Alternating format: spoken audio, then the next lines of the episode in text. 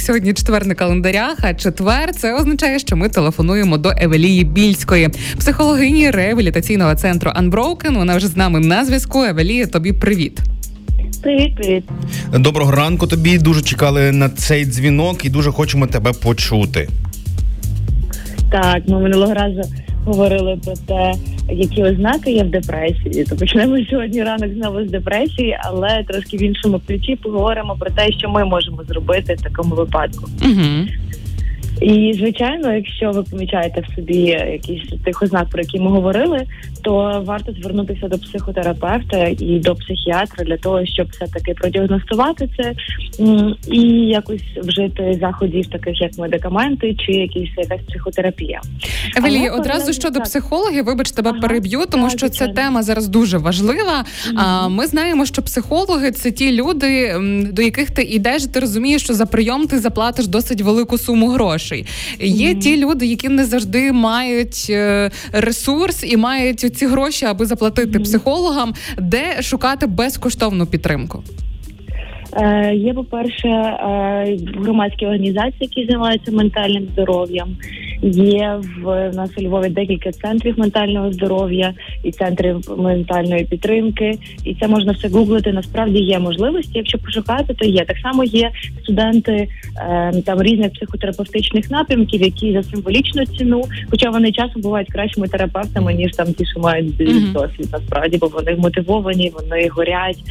От і е, бувають дуже розумні талановиті, тому не треба боятися навіть тих, що ще навчаються терапевтів. Ну тобто Можливість є завжди, головне Так, хотіти. так, так, так. Дійсно, Так, гол- можливість є. Головне хотіти дійсно, бо крок е, зробити цей величезний крок, а, вибрати собі спеціаліста. Це говорить про те, що так. людина вже визнала, що їй потрібна Так. допомога, а це буває інколи важко. Та тому не працюють ті варіанти, коли там батьки записують, чи Мгм. дружини, чи ще. Так от, що ми робимо? Паралельно з тим, як ми там десь лікуємось від депресії. Е, насправді депресія такий стан, коли зовсім немає сил на що робити, або якщо щось робиш, то відчуття, ніби ти в мінус йдеш по енергії. От, тому я рекомендую от покроково почати з найпростішого це медитації, та тому що це те. Ем, те заняття, де ти не витрачаєш енергії, а навпаки її здобуваєш, і ти можеш далі лежати в ліжку, дивитися в стінку, але включаєш медитацію і вже потрошечки зрушується з місця якийсь емоційний фон. Далі ще я пропоную вести щоденник думок і емоцій. Наприклад, щовечора записувати от абсолютно такий потік свідомості, що відбувається, що думаєш, що переживаєш, там навіть всі негативні, просто понити тому щоденнику, і дуже класно це робити власне вручну. Угу.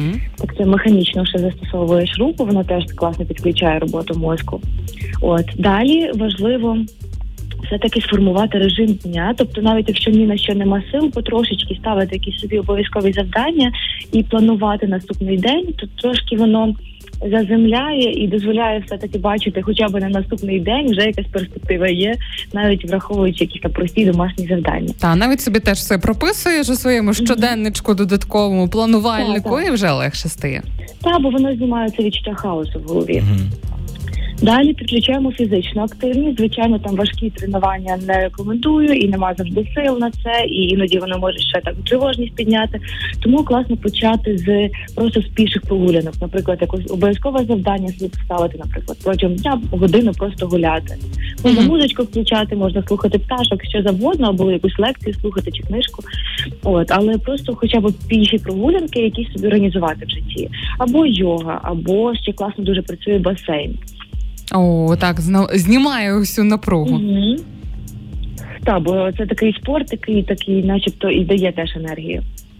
Е, так, так, так, так, що хотів сказати? Я хотів, хотів, хотів сказати, що знаєш, я одразу зреагував. Ти говорила про медитації, і мені здається, здається, що у людей є таке трохи викривлене розуміння медитації, що це щось або пов'язано з релігією, або супер дуже складне, тому що ну як це, це треба сідати в якусь незручну позу або ще щось.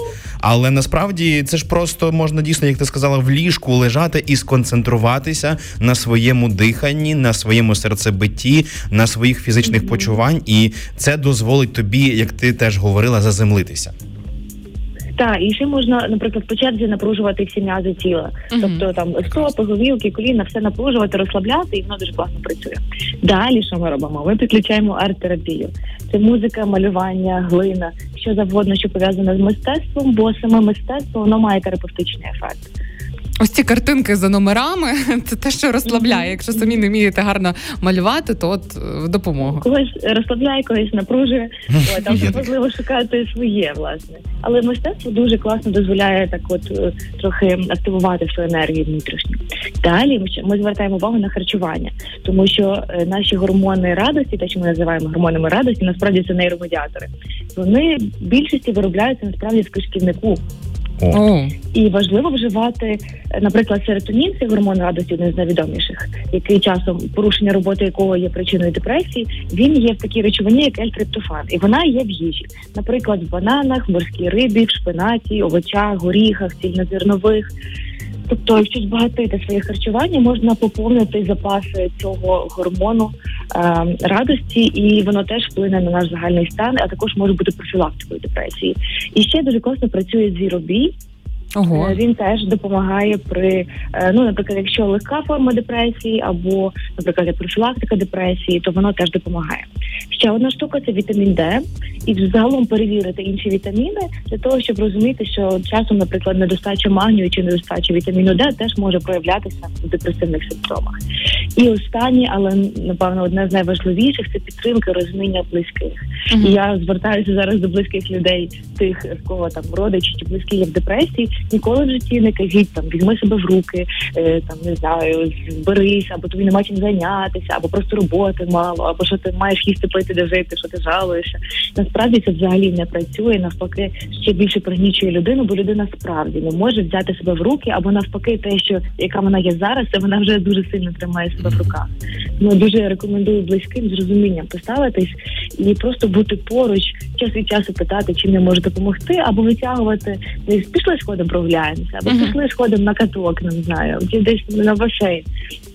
Тобто не підганяти. Іноді відволікатися навіть більше зараз часу можна Мгм. буде проводити на вулиці, тому що рухаємося до весни. Дякуємо тобі, Ну, так. Евелія, за те, що сьогодні була разом із нами. Почуємося вже наступного четверга.